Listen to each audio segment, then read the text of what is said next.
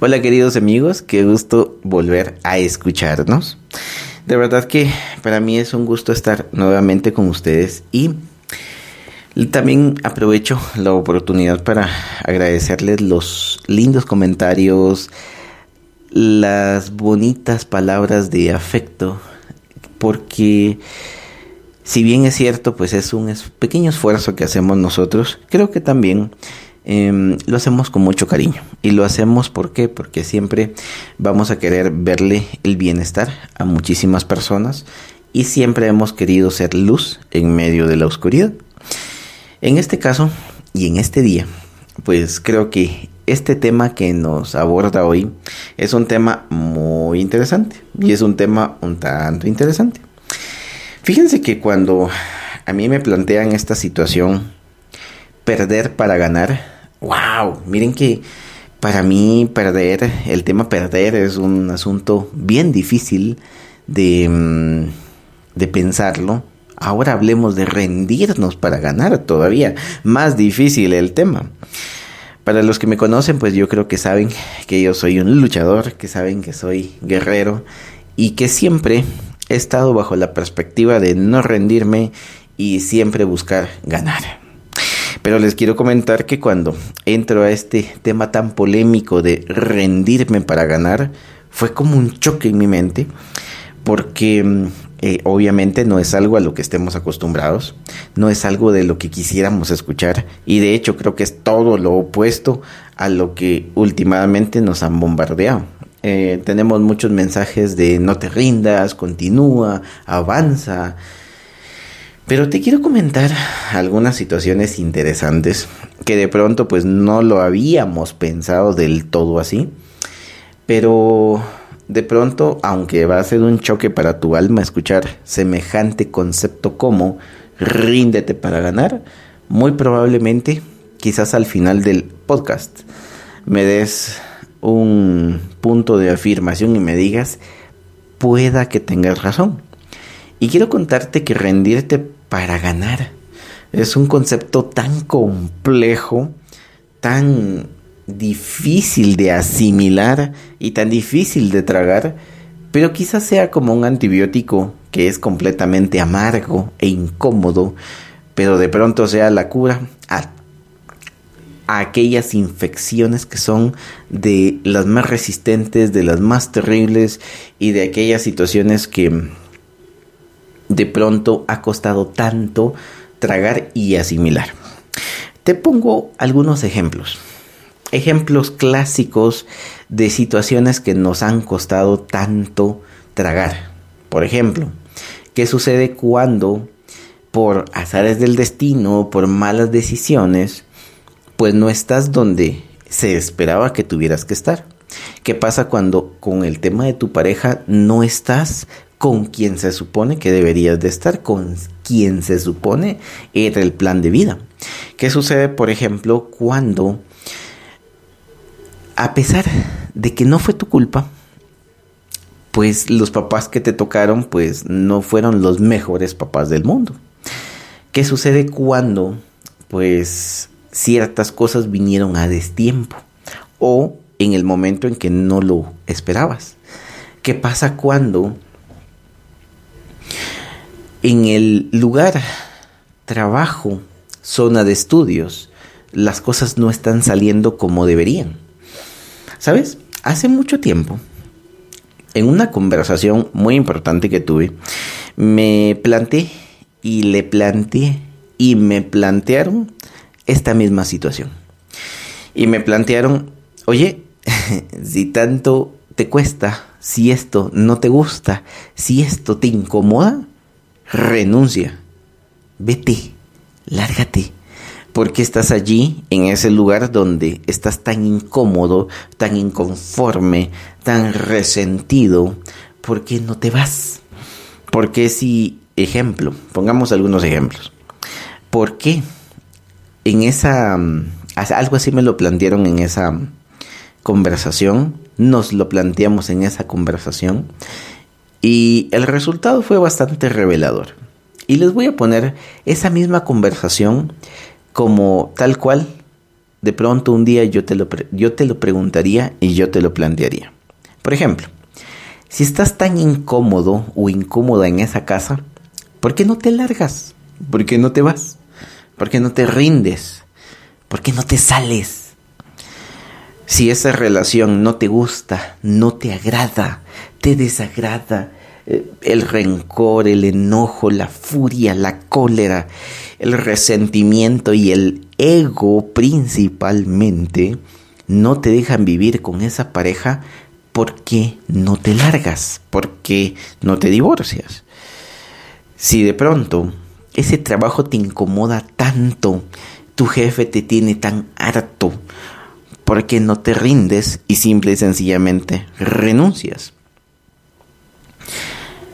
Si esos papás ya no los aguantas, si son tan terribles como lo has pensado, si ya no soportas el enojo, el rencor, de verdad ellos son tan injustos, son tan malos contigo, ¿por qué no los sueltas? ¿Y por qué no te vas de esa casa?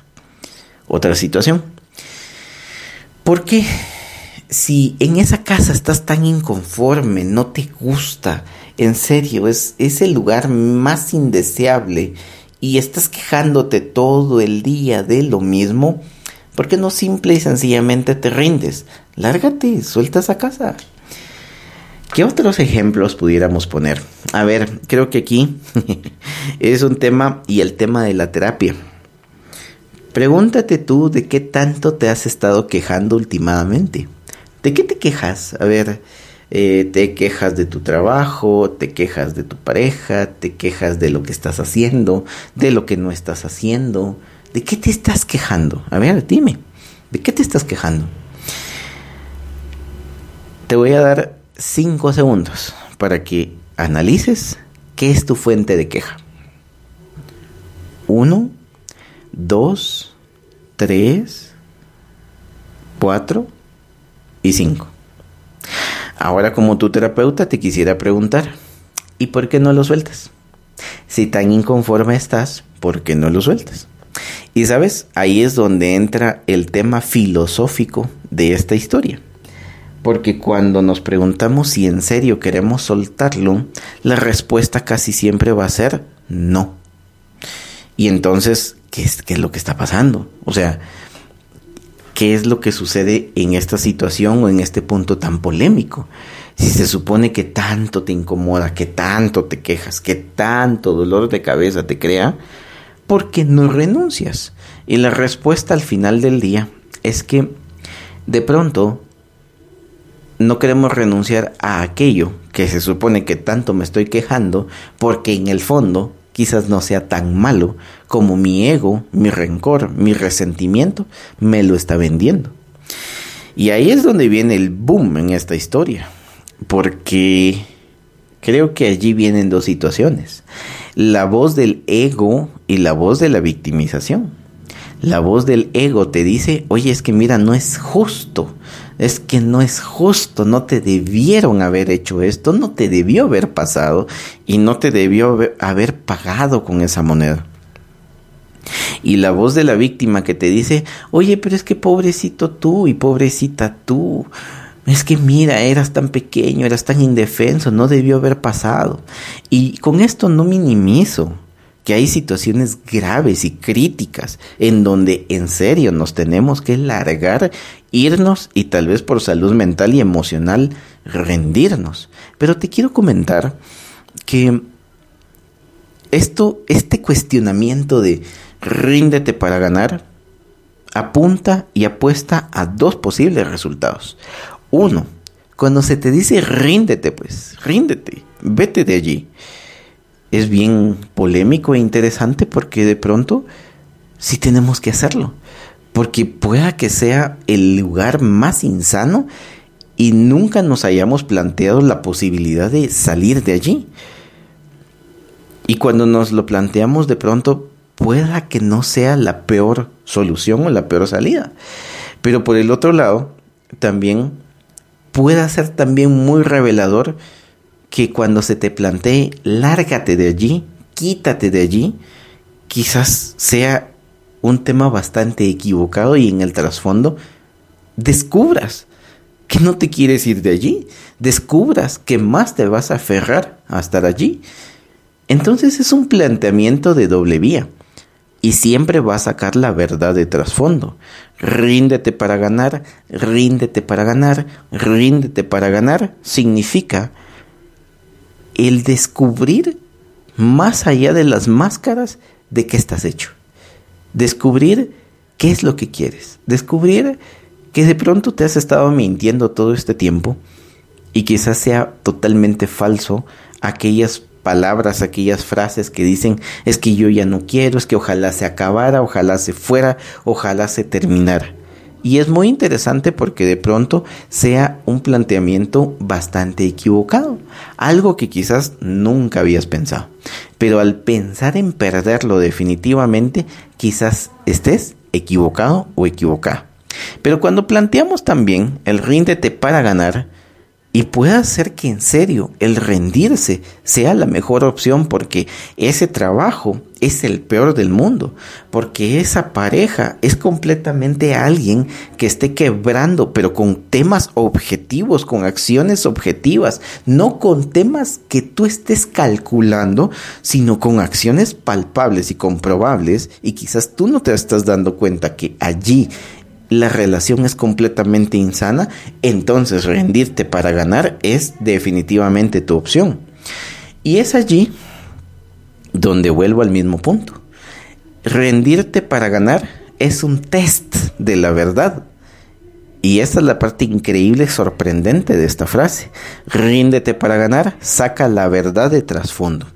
Al final del día, te irás dando cuenta que hay cosas, hay situaciones que de pronto vas a descubrir que tienen más valor de lo que pensabas. Y hay cosas y situaciones que te vas a dar cuenta que ya no tienen un valor y que en tu mente creías que tenía un valor. Entonces rendirte para ganar simple y sencillamente es un test. Te pongo eso en tu corazón, analízalo porque aquello, pregúntate, cuestionate, aquello que ya no aguantas, aquello de lo que estás cansado o cansada, renuncia, renuncia, pues quítate de ahí, salte de allí, salte de esa casa, salte de esa relación. Y si en serio, al final del día, notas, ves o identificas que definitivamente no quieres irte de allí, es porque quizás ese lugar o esa persona o esa situación en serio tenga más valor de lo que has tenido el coraje de darte cuenta. El ego siempre va a ser una máscara que va a ocultar la verdad y la victimización de trasfondo lo que quiere es compensación, quiere una ganancia, quiere aquello que le llaman una cierta ganancia secundaria de lo que me hicieron, del de porque me lo hicieron, necesito una ganancia. ¿Por qué? Porque si me dañaste, de alguna forma compénsame. Entonces te lo dejo en el corazón, medítalo. Sé que es un tema muy polémico, créeme, también para, para mi mente fue muy complejo procesar esto, pero quizás por primera vez en mi vida te sé decir que quizás rendirse no sea tan malo. Y mira que, que yo te diga algo similar, tiene que ser demasiado, demasiado, demasiado pensado. Pero quizás rendirte no es precisamente cobardía, es encontrar la verdad. Y de la verdad, interesante. Porque si descubres que no te quieres rendir, que no te quieres ir, que quieres continuar, entonces es porque no te quieres rendir. Nunca te quisiste rendir. Pero el ego, la voz del ego y la voz de la victimización te están recordando que tienes una deuda pendiente o que te tienen una deuda pendiente. El otro lado. Pero si al final descubres que el rendirte para ganar, te das cuenta que no te quieres rendir, también ganaste. Porque mm, no, te, no, no lo estás meditando desde la forma de... Mm, del enojo, sino lo estamos meditando desde la objetividad. Y si en serio rendirte es la mejor opción y descubres que en serio hay que retirarse de allí, vete, lárgate, porque podría ser el indicador, la forma como despertar de que algo no ha estado bien en mucho tiempo, pero que has estado tolerando quizás más de la cuenta. Entonces, medítalo, piénsalo y me cuentas qué piensas.